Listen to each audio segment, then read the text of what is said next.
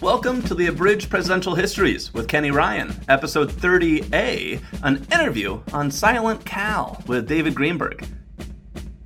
I'm excited to welcome David Greenberg to the show today. David is a professor of history and journalism and media studies at Rutgers University. He's also author of both Calvin Coolidge and Republic of Spin, an inside history of the American presidency, which examines the rise of the White House spin machine. And we're going to talk a little bit about both of these topics today. Uh, David, thank you so much for your time. Yeah, uh, thanks for reaching out. Glad to be on the show. So, the, the first question I have to ask is what inspired your interest in Calvin Coolidge? Well, you actually uh, just hit on it in a way. Um, from uh, some time ago, I was thinking about a book about presidential spin and tracing its history, which is something that really had never been done before. Uh, there were sort of books about individual presidents and their media relations, but nobody had really kind of tried to tell the overarching story. And uh, at the same time, a series was coming out from uh, Times Books, uh, edited by the late great Arthur Schlesinger, the historian. And I was approached to write for the series. And it's actually kind of a funny story because I was all uh, excited. And uh, then when I sat down to lunch with the editor, he proposed that I write the volume about William Henry Harrison. Mm. And William Henry Harrison, as listeners may know, was president for all of one month. Yeah. Short book, easy money. right. So I, I was actually a little insulted and I was said, oh no, no, it's because your last book my first book was a study of Nixon's image. Mm-hmm. You know, your last book was all about image, and the 1840 campaign was the log cabin and hard cider campaign, where they basically tried to reinvent uh, Harrison as a man of the people to kind of take advantage of this new Jacksonian populist, mass democratic, you know, zeitgeist that was around in the 20s and 30s and 40s. Hmm. So I said, well, maybe there's someone else who's kind of we could think about. I kind of countered with John F. Kennedy.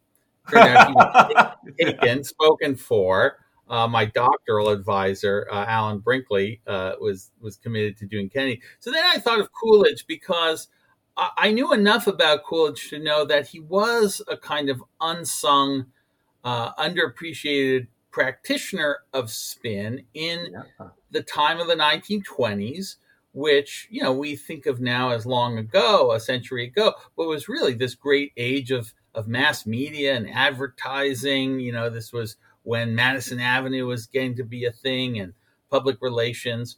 And so I thought I could sort of use Coolidge as a way to explore, among other things, uh, sort of the rise of, of presidential spin. And I also thought, frankly, not to sort of sell my subject short, you know, there are many presidents about whom you really want to read a kind of Ron Chernow sized, meaty you know, biography. Yeah. And so you don't necessarily want to write Kennedy or FDR for this series because these are short books. Right. Whereas Coolidge, you do not want to read an 800 page. Book. Most people do not. And yeah. this is actually, I thought, would be the right length a length at which you could learn what you need to know about Coolidge. I could put forward some original interpretation, introduce readers to some of this work in public relations that he was mm-hmm. very good at, and um, do a number of things at once with this uh, short book. So that's that's how I wound up writing the American Presidents series volume about Calvin Coolidge. I'm going to say that you uh, interpreted the opportunity there perfectly. I have read the American President series on on Coolidge and William Henry Harrison and folks like that, and when I get to Lincoln, I buy a bigger book. So, well exactly. done, well done. Exactly, and it's interesting. You know, Arthur Schlesinger gave uh, the Lincoln assignment to his friend George McGovern, which mm. was sort of an odd uh, choice. McGovern actually does have or did have a PhD in history, though. Yeah. Uh, so it wasn't a completely insane assignment. But you know, of all the Lincoln books out there, it's not one that you you hear people talk about right, Right, right. Because frankly, there's just so many. um, but so I, would love to talk about this. This is perfect the way this this all feeds together because this this Coolidge and how he evolves presidential spin and PR and takes advantage of all these new uh, mediums of communication is, is really what I want to chat about. Uh, and, and, when I'm reading about Coolidge, I feel like I'm almost getting a, a story of, of, almost two different people. You know, I get this one set of stories about him being this dour stick in the mud, and I see this other set of stories. Oh, he's really, really funny. He's he's this great guy, and and I'm wondering what's real. What is the spin from from his side or the other side? You know, what's real? So let's let's just back up. When does Calvin Coolidge, this quiet guy from a small town in Vermont, have an aha moment? about what good public relations and marketing can do for his political career? Well, you know, I think it is a bit more complicated than a single aha moment. Yeah. I mean, one thing I argue in the book and, and really in the Repub- in Republic of Spin as well is that the notion of, uh, you know, it kind of goes back to Plato, that there's sort of a reality and an image. And the image is a deception or a distortion that sort of masks or uh, obscures the reality. Mm-hmm. And I, I, think, in fact, it, it, the relationship is somewhat different. The spin, the image, is really an expression of something genuine and authentic within the person. Sometimes mm-hmm. it's partial. You know, mm-hmm. don't see everything there is to see and know about a public figure in yeah. the public image. But when a public image is persuasive, when it's effective, it's usually because it expresses something that's that's really there. Mm. And so I think in Coolidge Coolidge's case, um, this public image of Silent Cal yeah. did reflect, you know, he was a, a modest man, soft spoken, rather withdrawn not necessarily the type who would be, uh, uh, you know, a first. Uh, you wouldn't necessarily think of him as a politician for his career. Um, at the same time, you see in high school, in college, he was a, a very good um, debater, orator. Mm-hmm. Uh, you know, in those days, they took all these classes in rhetoric and sure. declamation, and you know, they had a whole series of different courses about public speaking, and he was he always won prizes for his public speech making. So he did understand methods of self presentation, which you know even before mass media, you can argue are a form of spin. Mm-hmm. Uh, you know how we present ourselves when we give a speech, when we talk on a program mm-hmm. like this. You know, it, there's going to be some difference from how we speak uh, to you know our spouse or our family or in, among friends in a totally private uh, situation. Um, so there's always going to be some awareness. I think for Coolidge, an important moment came in uh, 1920. Uh, he was governor of Massachusetts, and there had been a police strike in Boston uh, that was very controversial because you know, when the police go on strike, it's kind of a signal for criminals to come out of the woodwork. Not great. Uh, you're not great. And and sometimes I think he's been misunderstood as, you know, some arch conservative who hostile to labor, which was not really his politics. But he did come down hard uh, on the police. The police had the police all fired and sort of said there is no right to strike against the public safety and right. that was kind of a quote that uh, you know attached to him and and and you know kind of elevated him to the point where he was being talked about as a presidential contender in the 1920 Republican um, you know convention uh, pursuit of the nomination, and it was then that he actually works with a man named Bruce Barton. Yeah, who uh, is kind of a famous advertising PR guy of the era, and you know the work is nothing that um, radical or, or or dramatic. He's he puts out a speech, a book of Coolidge's speeches called "Have Faith in Massachusetts." These are distributed to um, uh, the members, all the delegates at the convention. So mm. there is some kind of publicity operation going on in the hope of getting him uh, chosen. He's not chosen obviously as the presidential nominee, but it, he does get on the ticket as the vice presidential nominee, and that's eventually how he becomes president when Warren Harding in 1923 dies. So um, I would say that certainly by 1920 he's aware of PR. He's working with PR men, or at least Bruce Barton, um, to think about his image, to think about how he's going to uh, kind of elevate his profile and fashion an image uh, for political success. Now, I, maybe this is me stereotyping a bit, but when I hear of someone with a nickname Silent Cal, that's a nickname that evokes not wanting to do anything with media marketing or ads. You know, you picture a guy who just wants to stay to himself, doesn't want to be photographed. So I'm curious if we have any sense of did he have to be like kind of talked into this at all and, and working with Barton and putting out these pieces? I, I also think of, say, uh, the stories about Richard Nixon in the first debate being told put on makeup and him being like, no. And then he looked horrible. And then he's like, okay, I'll wear makeup next time. Well, you know, was there, were there any kind of moments like that? Was there any talking into that was required to get him to, to buy into this? Well, I mean, he, he was in some ways, I think, uh, a skeptic of uh, salesmen, of people sort of who had, uh, you know, some some great remedy for, uh, you know, turning things around. He really believed that his own beliefs and his own record should be what uh, shines through. Uh, and there are times where he reminded me of Nixon.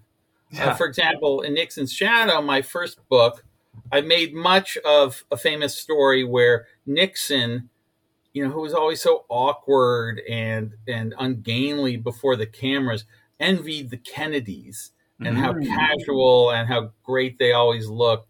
And so once when he was at his Western White House in San Clemente, California, called all the reporters and photographers to a bluff where they could come see him walking along the beach. And he comes out walking in wingtips and trousers. like so he doesn't look Kennedy esque. Right. Nixon looks like someone trying to look Kennedy the, the, effort is very visible. Like yeah. the you know, the labors and there's actually some moments like that with Coolidge too. Um, you know, he spends a lot of time at his father's farm in Vermont, which yeah. is on the site where he was born. Yeah. And there are these films, you can see them on YouTube, where he's like for the newsreels playing farmer. But again, he's wearing sh- like sh- business shoes, and he's got this very odd looking smock on. And like he doesn't look like you know Joe Farmer out there, right? Um, you know, but he he he he gave himself over to it pretty readily. I mean, the photographers, and remember, mm. the twenties was a decade. Photography was getting really big. Mm-hmm. Uh, the technology was changing, so you could splash these pictures on the front page of the newspapers. Mm-hmm. This was the era when the tabloids were getting to be a thing. Ah, you know? yeah, yeah. So he understands photography, and they would always want him to pose, and he was always willing to put on these costumes like that made for great pictures. So at one point, he's made an honorary member of the Sioux nation, the Indian. Yeah, oh my God, yes. and you know he's out there. He's got the whole headdress on. Yes, yes. I mean, these days he would get canceled for it. Yeah. But, you know, the Sioux celebrated this. They, you know, and, and there's some other shots of him kind of wearing um, like chaps and spurs, like in this cowboy regalia. Mm. Uh, he just he understood. Okay, that getting that picture in the paper is important, and he he sort of would dress up and looks kind of silly to right. us and right. at the time, but you know he went for it. So so he was actually quite accommodating. Now that's that's you asked about silent. You know that's more um, visual, but even with the the the verbal, there is a little bit of a paradox because yes, by temperament he was. Um, you know, somewhat taciturn, like not not the most uh, chatty fellow.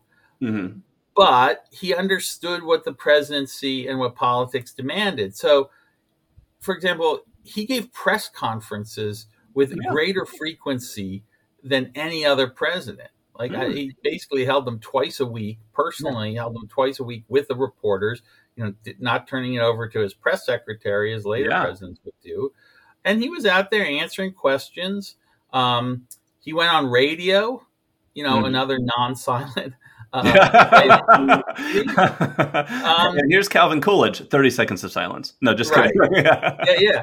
So, so exactly. So he's very um, uh, aware of Yeah. the power of presidential speech, of what Teddy Roosevelt called the bully pulpit, Yep. and Yep. you know he, he he uses it to to the best of his ability. And as I said, he had been a champion speaker, debater, and so on. So he was actually you know known to give good speeches. Yeah. Um, number of times where he's kind of the uh, the first, like the first to have his inaugural address broadcast on radio, the first to have his acceptance address of the party nomination broadcast on radio. Mhm. Uh, so he's using his voice, uh, he's using his words to communicate far and wide. in- again, in a way that's really innovative and groundbreaking, because because this is the moment, the 1920s, you know, when radio is becoming a thing and Yeah. entering every household. It's it's interesting how like these stories keep making me think of other presidents who have used these techniques too. Like you mentioned the farm. I think of uh, when I was growing up, uh, George Bush Jr. always going to the ranch in Crawford, making sure people got video of him looking like a common guy working on the ranch. You know. Um, and then the pictures makes me think of Teddy Roosevelt, who always wanted to have a camera around on his adventures. Uh, I, I'd love to dive more into. So this is what Calvin Coolidge is doing. How novel or unique is that to what's going on around him? What did the state of political spin look like in the 1920s? Uh, you- you've talked about some of these things like press conferences. He's doing them all the time. They're less than a decade old. Radio is brand new. Motion picture is starting to spread. How were people using these new technologies, and how was the American consumption of media changing at this time? Right. Good. Good set of questions, and you know, you're you're you're um, situating it in its historical time period is exactly right. I mean, this. Yeah, I really credit Theodore Roosevelt and then Woodrow Wilson after him as being the most important pioneers. Mhm. Um, they're the ones who sort of. It's not just about the technology. They're the ones who have a conception of the presidency as a job that represents all the people and speaks to all the people. Um, so people may not be aware. I mean, one reason that we don't remember that many of the 19th century presidents Mhm. is because the job of the president was understood very differently. Oh yeah, And Yeah. Congress was really the central driver of policy legislation, of course. I mean, that's its constitutional role. Um, but Theodore Roosevelt comes along and says, no, the president really is the one who's directly elected by all the people. Like, Mhm. you know, he's not just answerable to some portion, uh, one state or one district. President's elected by everyone and wants to go out and take his message out far and wide. And to use this kind of claim of popular support you know as a way of driving the agenda.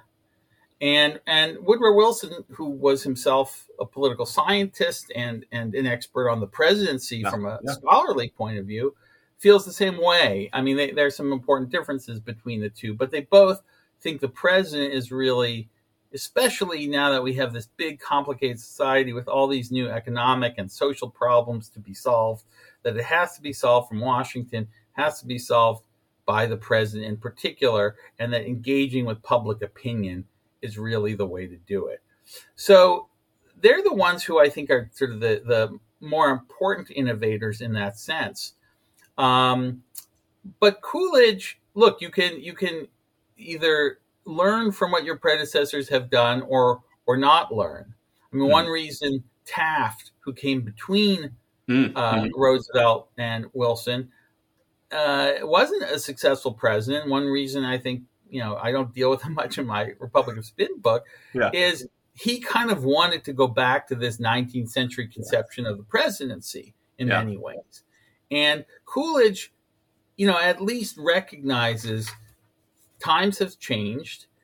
We have these new media of radio, of uh, motion pictures, as you say, and the newsreels that everybody's watching. Uh, and also, you know, the nature of newspapers has changed so that, um, you know, it, it's a faster paced publication schedule. Uh, there's a bit more sensationalism and focus on celebrity in the 20s. That whole kind of modern ethos of, um, you know, the jazz age, the influence of Hollywood. Um, you know, if you think about it, uh, another sign of the times, um, uh, uh, Will Hays, who was the chairman of the Republican National Committee, goes to Hollywood and to oversee the motion picture industry. He's the one who the Hays Code is named after, that you know regulated what could be shown in terms of sexual behavior. So politics and Hollywood, there's a real sort of interchange between them. Um, even before the Jazz Singer, which is 1927, credited as the first sound film. Mm-hmm. Um, Calvin Coolidge gives a sound film, makes a sound film from the White House lawn that they managed to uh, get sound film and record cool. a speech of him where he's speaking yeah. and he's being his film. Again, you can find it on YouTube. Yeah. It's a little boring by today's standards. Loses uh, the plot in the middle, but you know. yeah. And you know, and the, the, it helps you think about well, how has has it changed? So presidents today, they always think about like their backdrop and the lighting, and you know, there's all these other things yeah. that go into any yeah. presidential speech that maybe Coolidge wasn't yet uh, concerned with, but he is very much kind of keeping up with what is cutting edge in communications. And, um, you know, in that respect, uh, you know, he is, I think, very much on top of things and it, you know, has to be kind of considered uh, an innovator. Uh, so, so, um, yeah, you can learn a lot from his, his use of, of radio and, and, and film and so forth. Well, I'm curious. Was, was this era of going into this increased radio, motion picture, and people consuming media that way? Is it kind of comparable to what we've seen the past 20 years and the spread of internet and social media apps and all that, and just this this huge shift and change into how people consume stuff? Is, is there a comparison to be made there? Yeah. Oh, very much so. I mean, you know, 1922 is often credited as the year that radio really kind of first starts to get a foothold.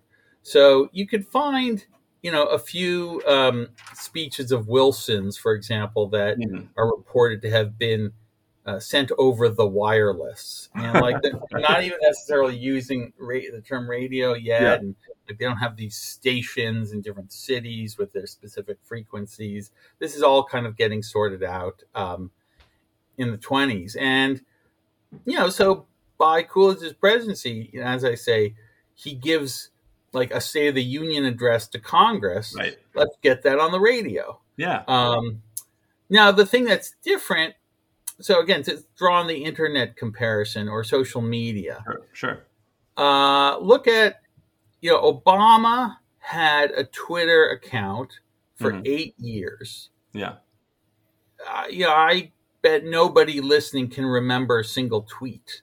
Uh, single thing he tweeted about yeah. because he basically used it as just a form of press release. It would be yeah. like snippets from a press release or short things that you just want to communicate from the White House press office.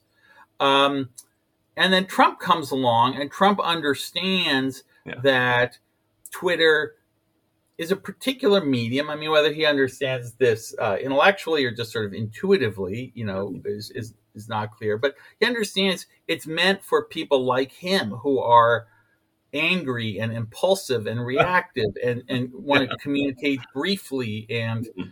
full of emotion. Like all those qualities of Trump's style, you know, seem kind of built for Twitter. There's a happy convergence. Yeah. So we call him, we think of him as the first Twitter president, even though Obama was using it for, for eight years. And I think if you look ahead to Franklin Roosevelt, mm, he's the one who really takes radio. Yeah. And not only just hooks up a wire and broadcasts his inaugural speech across the country, as Coolidge did, yeah. but who writes a speech for radio these Right. famous fireside chats. Yeah. Who imagines his listener as someone sitting home by the fireside with the radio on, and he's talking to that person, as opposed to Coolidge, who's giving like a classical speech of the sort he was maybe taught to give in high school or college, right.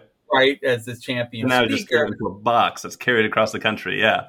Right, but doesn't think about this more conversational tone, Yeah. um, this kind of uh, more familiar quality and brief. I mean, those fireside chats were very short. So uh, oratory is starting to change because radio has certain um, strictures as a medium, or, or I should say, it, it prefers, if we can animate it that way, if radio prefers certain kinds of delivery to others.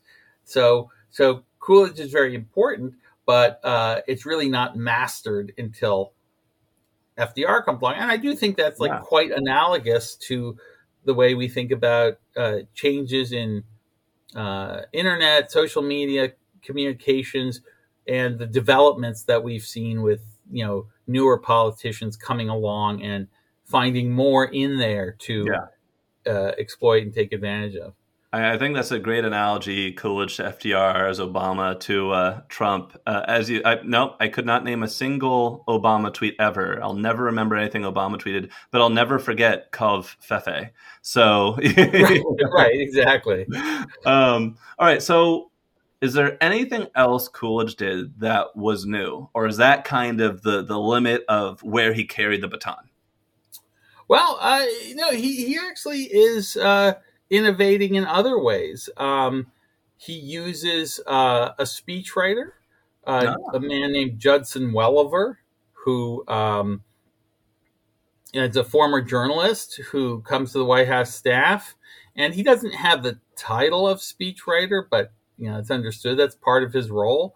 And uh, you know, years later, when they kind of formed a society of former presidential speechwriters in Washington, D.C. I think William Safire of the Nixon administration was one of the founders. They called it the Judson Welliver Society. So- nice. So, uh, yeah, he's using speechwriters, he's using um, PR people. I mean, another person besides uh, Bruce Barton he relied on was Edward Bernays. Mhm. Um, Bernays is very famous in public relations. He was nephew of Sigmund Freud. Mhm. Came to America when he was, uh, you know, a tiny boy. So uh, grew up in America. You know, educated, uh, I think, at Cornell. Um, and Bernays wanted to sort of take the insights of Freud and psychoanalysis and sort of apply them to public relations. Yeah. I think I remember his name in like psychology class in college. Like come up come up even how were people applying psychology to ads and marketing and PR. Yeah, exactly. And there's others in the 20s who are doing this. A guy named um, Watson, who's kind of more behaviorist, but you know, Mhm. there's there's various efforts to bring psychological insights to bear on sales. yeah. And again, this is a decade of like uh, Dale Carnegie, you know, how to win friends and influence people, kind of that salesman ethos. Um, and yes, Bernays has quite the reputation, but some of it, I think, was kind of ironically enough his own PR. Uh, because you know I've looked at his work. I don't see like a lot of really deep, sophisticated um, use of Freud in what he's doing. Mhm. Um, and uh, you know what he liked to do was stuff that was kind of misdirection. Um, you know, selling people something by seeming like you're selling them something else. So, for example, uh, women were coming to smoke a lot in the 1920s. Yeah. There's a few famous stories about this, but one is he sort of um, started actually by using his secretary in a kind of subterfuge by having um, sort of women want to partake in like a, a march of the freedom that spoke uh, down Fifth Avenue and sort of winds up getting all this publicity. And this is, he's doing this on behalf of the American Tobacco Company. But he Yeah. also would do things like try to convince restaurants, which he did successfully, to put cigarettes on their menus as dessert.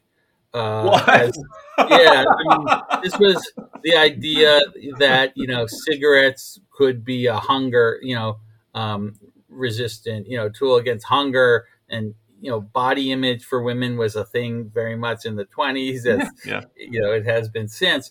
Um, but you know, I think a lot of these stories sometimes uh, you you know you don't see the hard proof of how effective these uh, sales techniques are. Some sure. of them, some of them may have worked, others may not have.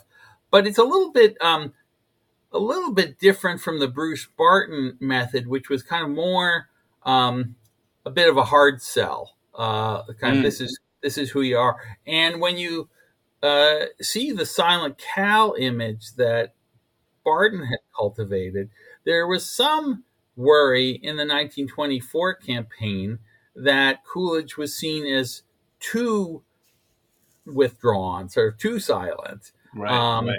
And they wanted to sort of perk him up a little bit. I mean, Coolidge agreed that he, he should sort of try to be uh, a, a, little more uh, warm and sunny and friendly. yeah. So it's actually not Barton, but Bernays who he brings on. They stage a stunt at the White House, uh, and this is kind of classic Bernays, where a whole bunch of Broadway actors, and Broadway actors in those days tend to be Republican, take a night train down from uh, New York, show up at the White House in the morning, where uh, Coolidge and Mrs. Coolidge, really the White House staff, serve them a good old Vermont breakfast of you know griddled pancakes. yeah. um, and the, there's headlines, you know, uh, Coolidge serves Broadway actors pancakes president almost laughs. so it's part of the thing. Oh yeah, he's a regular guy. He's loosening up and right, kind of, right. Uh, and and so there's a calibration of the image. You know, you don't want to be too withdrawn. Um, you don't want to be phony either, and and seem like you're not respecting who what his his innate personality is. So as he's working with, you know, a speechwriter and, and you like a PR guy and like these new things that presidents hadn't worked with before, and he's putting out these motion pictures and the, these photographs and all this stuff. Was there anyone out there who was concerned about these developments, concerned about what this might mean for democracy, whether it's good for us? Um, one thing I think of, I, I think of, say, in the past 20 years, I remember like Jon Stewart going on Crossfire and being like, "This is bad for democracy," or questioning like, "Why do we have a spin room after debates? That doesn't seem healthy." You know, was there anyone like that who, who's just like raising their hand and being like, "Is any of this good for us?" or "I, I don't like this," or anything like that? Oh yeah, I mean, there's a whole uh, literature uh, that comes out of the 20s, journalists, philosophers, uh, critics who are very much aware of this culture of it was a, a, a good 20s term is ballyhoo. Oh. Uh, and there was a writer named Silas Bent who wrote a book called Ballyhoo that's, you know, sort of a critique of the whole uh, culture. And how do they define ballyhoo? What, what, how would that be defined? so ballyhoo kind of, uh, you know, it's just another word for promotion or okay. uh, publicity, but it kind of captures like that raw, rah um, boosterish quality. Uh, yeah. Uh, hype might yeah. be a good uh, synonym. And it, it's kind of interesting. So, I mean, coming out of World War One, there was a great concern about what they called propaganda. Yeah. Um, I mean, originally it had been German propaganda because mm-hmm. we were being inundated with German propaganda to stay out of the war. But mm-hmm. once we decide to go to war, um, there's an American propaganda campaign that the government yeah. oversees, and also a lot of private propaganda. Hollywood and others get in on the act.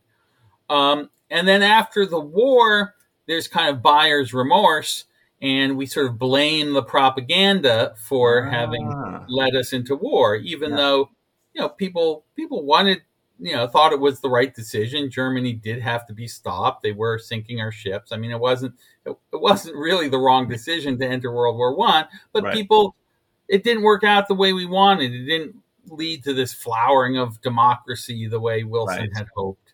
Right. Um, so propaganda then in business we see uh, you know the rise of what were first called press agents and then publicity mm-hmm. men or public relations men. So there's an awareness that you know, and advertising too, of course, that we're we're being sold all this stuff, and there's an awareness that people have that this can't be you know uh, healthy or just yeah. a straightforward matter. So um, you know, one great um, set of critics are people like Walter Lippmann and John Dewey. Mm-hmm. Um, you know, I mean, Dewey's a philosopher, Lippmann's uh, a very philosophically inclined journalist. Yeah. Um, they're writing about this.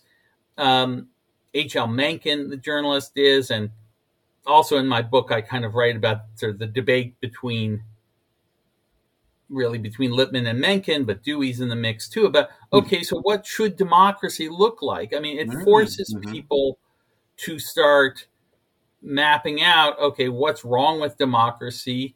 Um, are people easily fooled by mm-hmm. hype, ballyhoo, word, image, symbol? Mm-hmm. Um, and if so, you know, what can we do to kind of strengthen people's uh, defenses sure. or at yeah. least their understanding of what it means to be a citizen that they can sort of better better uh, cope with this kind of barrage of words and images that they now confront uh, all the time. I mean, it's it's actually strikingly modern when yeah. you read the debates that they have, like how, how you know, even though this was hundred years ago, it, it, they sound very much like debates we could be having today did did all this uh, ballyhoo and, and other press and material put about out about Coolidge?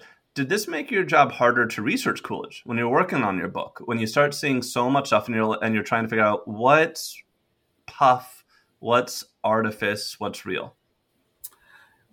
I I guess so. In some ways, I mean, uh, whenever you work with sources, you sort of want to try to understand who's the audience or what is meant you know what what what message is is intended like what are they trying to put across and how might that be um again not necessarily false but a, a kind of partial uh representation of what the person really is or stands for um so i think that's always something uh one thinks about um and but you know that in a way that's true even in um, you know earlier times that that people sometimes know not to commit certain things to paper.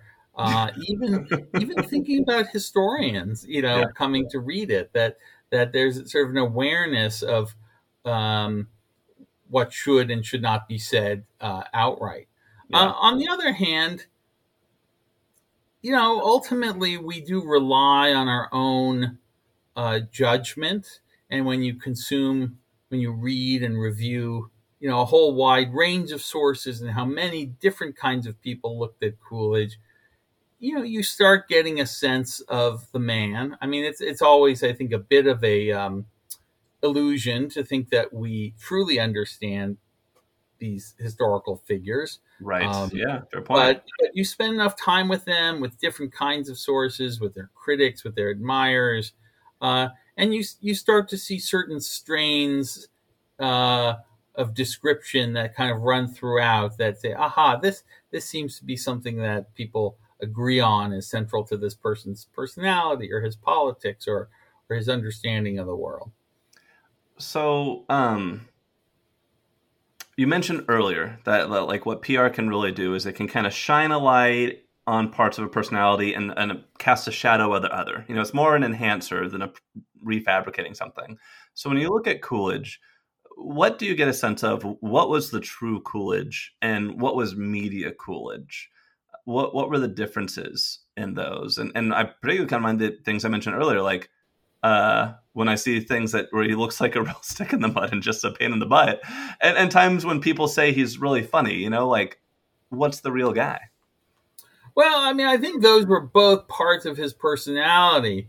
Um, you know, he, he he was somewhat dour. He was sort of a stick in the mud, but but you know, he could have a sense of humor about it.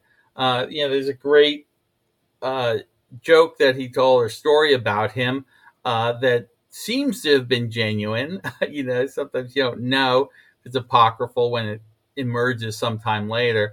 But he's at an event and a woman sort of, you know, and his reputation as being laconic and so on right. preceded right. him. The people, the public thought of him this way. And so this woman comes up to him and says, Mr. President, you know, I uh, made a bet with my husband that I could get you to say more than two words this evening. And he looks at her and he says, You lose. Um, so, you know, like, is that the stick in the mud or is that the guy who has a wry sense of humor? Sure. It's sort of both. Yeah. Um, so I, I do think I, I, do think you know you read and I sort of read all the existing biographies of Coolidge as well as many magazine profiles, so I felt I had a pretty good sense of the man's um, personality.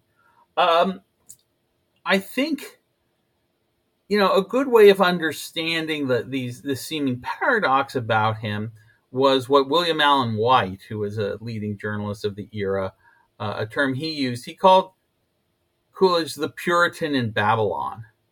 Um, so Babylon being the kind of Roaring Twenties, a uh-huh. period when you know things were opening up. I mean, despite mm-hmm. prohibition, mm-hmm. it was a time of changing sexual mores. Yeah. Um, even improvement in race relations, even though maybe not so much in the deep South, but if you think of the Harlem Renaissance and mm-hmm. uh, uh, you know what's going on in a number of cities.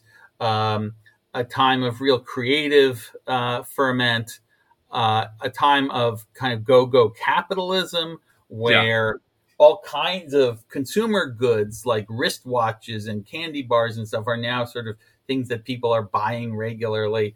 Mm-hmm. Um, say nothing of radio and and right. so all of this. There's this real dynamism to the decade, and a lot of people felt that this kind of carried with it a risk of a sort of moral decay. You know, and we we've seen this in our own times, kind of coming yeah. out of the '60s, or even more recently, changes in attitudes toward sexuality. A lot of the country starts to feel like, oh, you know, we're we're headed for perdition or something like right. that, uh, or you know, or at least have their worries that that that we're losing our moral bearings. And so Coolidge uh, William Allen White and, and Lippmann wrote a, a, similar essay, kind of provided a sense of moral rootedness. He was an anchor. Mm, he was yeah, someone we yeah. could look to as a man of probity, of sound values, a bit old fashioned. Um, he wasn't, though, trying to like turn back the clock on the 20s. You know, he wasn't um, kind of fulminating the way certain uh, you know, evangelical preachers of the period were about all the the rot and decadence. Um, but he was sort of quietly superintending it, making sure the economy stayed strong, trying to offer a kind of restrained moral vision that was, you know, maybe a little Puritan, but not, um, again, not um, harsh or or denunciatory. Yeah. And um, this this kind of comforted people. This kind of made people feel like he was a man they could trust. He also, I should say, comes into office right after the Teapot Dome scandal yes. that you know uh, people don't remember much about, but was you know until Watergate for 50 years it was kind of the big scandal and really devastated the Harding administration. Coolidge has it investigated. Mm-hmm. He kind of is seen as like a counterpoint, as a man again, of moral rectitude, who's not corrupt. And so, so for all these reasons, he sort of presides over America in the 20s, a strong economy, mm-hmm. a, a, growing culture, lively culture. And so, even though he's on the conservative side of things, um, he kind of makes people feel like the country's going to be okay because he's yeah. he's got his you know hand at the tiller in the White House, and and I think that sort of captures these contradictions and shows how um, you know they are sort of reconciled in his in his personality as well as in his public image. Uh, you mentioned several times the the strong economy of the 1920s, which which in many ways made all this change in media stuff like it was all entwined in that and made it possible, and they fed each other. I, I, feel like one of the important aspects of Coolidge PR was the idea of Coolidge prosperity, you know, taking ownership for that, but, the strong economy of the 20s. I, I'm curious, what do you think? How much credit does he really deserve for the strong economy of the 20s? And on the flip side, how much blame do you think he deserves for the Great Depression that hit like, you know, a few months after he left office? Right. You know, I, uh, I think with all presidents, we probably give them too much credit and too much blame uh, for the fortunes of the economy. Uh, um, there's just so many other factors that uh, play into it, and yet, you know, especially in the 20th century, but even even in the 19th century, people want the president to, uh, you know, solve these problems. It's almost kind of mystical. It's like this, yes. you know, father figure role, king role.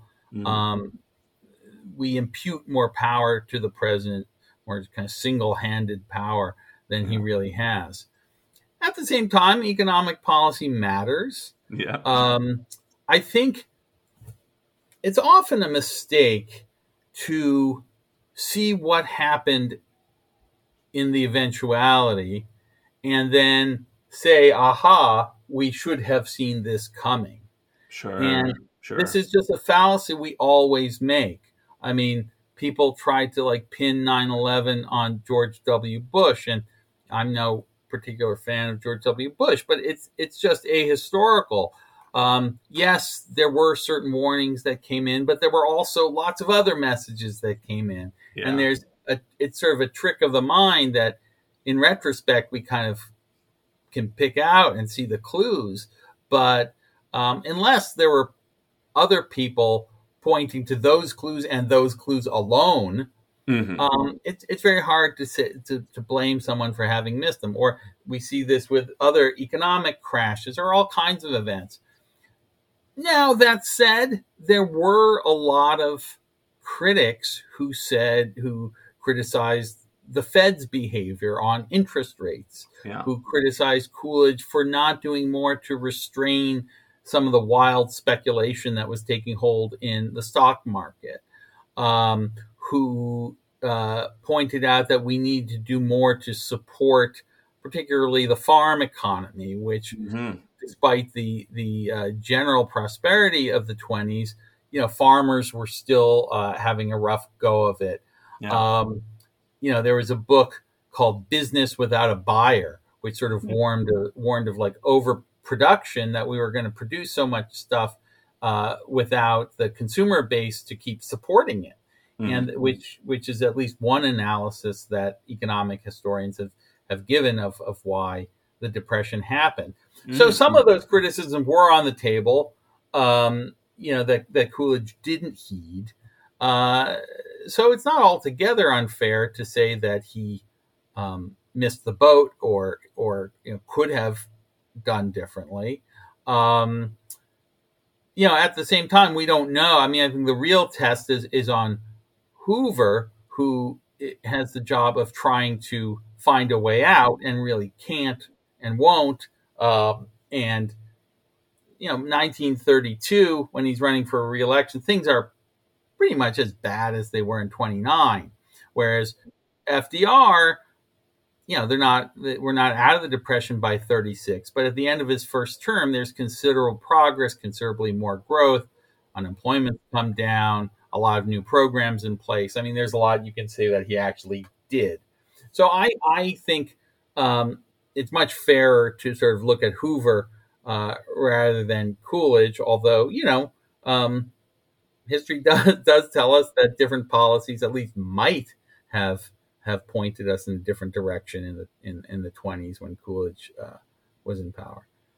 The next question is a question I like to ask everyone I talk to, and that's what lessons in leadership do you think we could learn from old Silent Cal? Well, I mean, this is a hard one for me because I really have become almost sort of dogmatic in rejecting the idea of lessons from history. I mean, oh. it, it, it, remains a kind of popular um, notion that a lot of people are interested in, and understandably so. But, you know, when I look at history, I see such so many differences between any other period in our own time that I find it hard to sort of transpose, you know, to to you know extract certain uh, behaviors or decisions and sort of find ways that they could be applied to today. Um, I mean, we could say certain things about his personality and leadership style in a very general way. Um, but I'm not sure that we would need Coolidge to arrive at those lessons. I mean, for example, you know, I do think respecting public opinion, kind of trying to keep one's finger on the pulse of public opinion, is an important part of presidential leadership, certainly in the media age of the 20th century. And presidents like, uh, you know, Hoover and Jimmy Carter, who who couldn't do that or didn't do that, uh, do do tend to be seen as as failures. Um, you know, there there are aspects of Coolidge's uh, leadership that I think, yeah, at least as he articulated them, that I wouldn't particularly espouse. You know, he liked to say, you know, if you see ten problems coming along the road, you can ignore them because nine will run off into the ditch. Uh, and yeah, you know, pro- probably not the best advice. It seemed to have served him well in his own presidency, I guess, but maybe that 10th one was the depression. so that's the like the one quote whenever I think of Coolidge, that's the quote I think of. And I'm just like, can you imagine someone saying that today? you know? Right. Right. I mean, and, and he was sort of a, a, in in that sense uh, a throwback to an older conception of the presidency that was more hands off. Um, and like you have to realize, he came after this period of intense activism in the Oval Office, especially Roosevelt and Wilson. So he wasn't wrong to discern that the public kind of wanted a bit of a respite from all this crusading. Certainly, the 1920 election. That's what the Republicans ran on. A return to normalcy was Harding's phrase. And in a, in a way, Coolidge carried that forward. There are times where where we need a return to normalcy, and Joe Biden basically won on a return to normalcy, although kind of defined rather differently in a different different situation. Um, so perhaps there's there's some lesson to be gleaned in the appreciation of someone who isn't always trying to kind of make history with some grand sweeping new piece of legislation.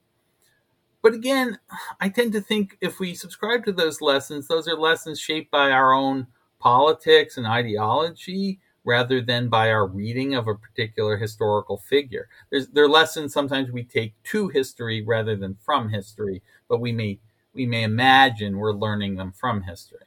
I appreciate your contrarian take about lessons from history. That, that that's a fun one to, to play over my head. If if you'd like to hear more from David, please check out his books, Calvin Coolidge, Republic of Spin, An Inside History of the American Presidency, or keep an eye out for the book he's currently working on about Congressman John Lewis. You can find him online at davidgreenberg.info. You can also give him a follow on Republic of Spin on Twitter if that platform hasn't just like imploded by the time this episode comes out. Thank you so much for your time, David. Thank you, Kenny. This was a lot of fun. Thank you for listening to today's episode of Abridged Presidential Histories. If you enjoyed it, please subscribe, tell your friends about the show, and leave a five star review on Apple Podcasts. You can also follow the show on Facebook at Abridged Presidential Histories or on Twitter at APH Podcast, if it still exists. If you'd like to support the show, you can look it up on Patreon or go directly to www.patreon.com slash presidential histories. It helps me buy books, pay the host of the show, and thank you so much to everyone who's contributed so far. The music in today's podcast is a public domain recording of the United States Army Old Guard Fife and Drum Corps.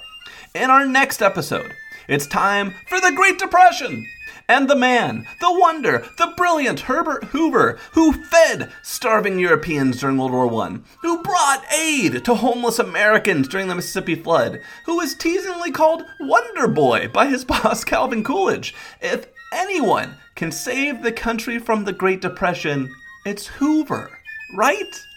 Well, we'll give him the old college try next time on Abridged Presidential Histories.